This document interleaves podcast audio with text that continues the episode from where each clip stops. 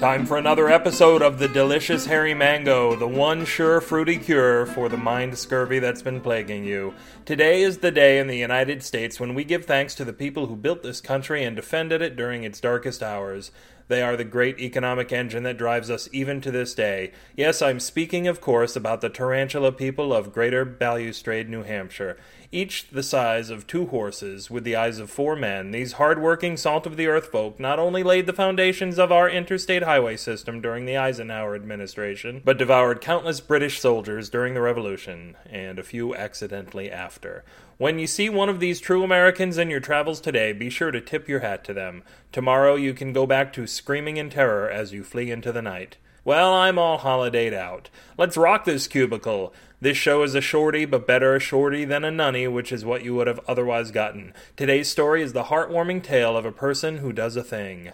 Where are you going? This is no time to brush your teeth. It's time for Karma and the Lucky Man. Karma and the Lucky Man by Matthew Sanborn Smith. The health inspector came by today, Karma said quietly. Andy's spatula hit the floor when he froze. He didn't have to study her face long. He knew she was telling the truth. And we're still open? he asked incredulously. Yep, she said, not looking at him. He picked up the spatula and flipped the egg he'd been working on before it burned. His brow furrowed as his eyes bounced across the grill, making twenty snap decisions in a few seconds. What did it cost me? he asked. Your wife's fidelity, she answered, pulling another gallon of milk from the fridge. And how much time did it buy me? About a month. He walked over and put his hands on her shoulders. You know, a lot of guys have wives who don't support them in their goals. You're a lucky man, she said, beaming.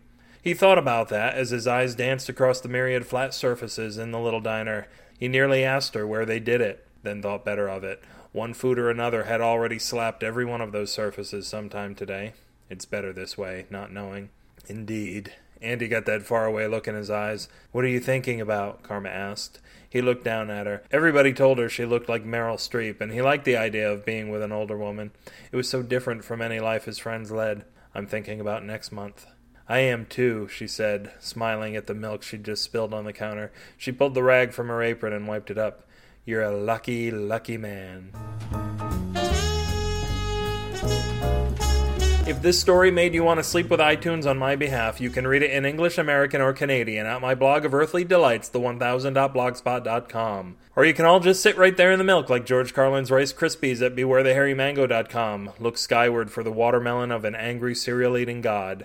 Yodel my praises from mountain to valley until everyone in your quaint alpine village is a fan of this show. Sing, O goddess, the anger of Achilles on the comments for this post or free mail me at matthew at bewarethehairymango.com. Subscribe using the square carrot to the side or whisper sweet review nothings into iTunes' ear in the sweaty afterglow of your aforesuggested tryst and also subscribe. The donate button feels exactly like the firm round buttocks of that person you've been thinking about. Touch it and you'll know I speak true. This perfectly cromulent podcast is embiggened by a Creative Commons Attribution Non-Commercial Share-alike 3.0 United States license. This is Matthew Sanborn Smith, master of the arm joint fellatio technique known as the elbow, telling you to stay away from the men's room. That's where all the dicks hang out. Good night.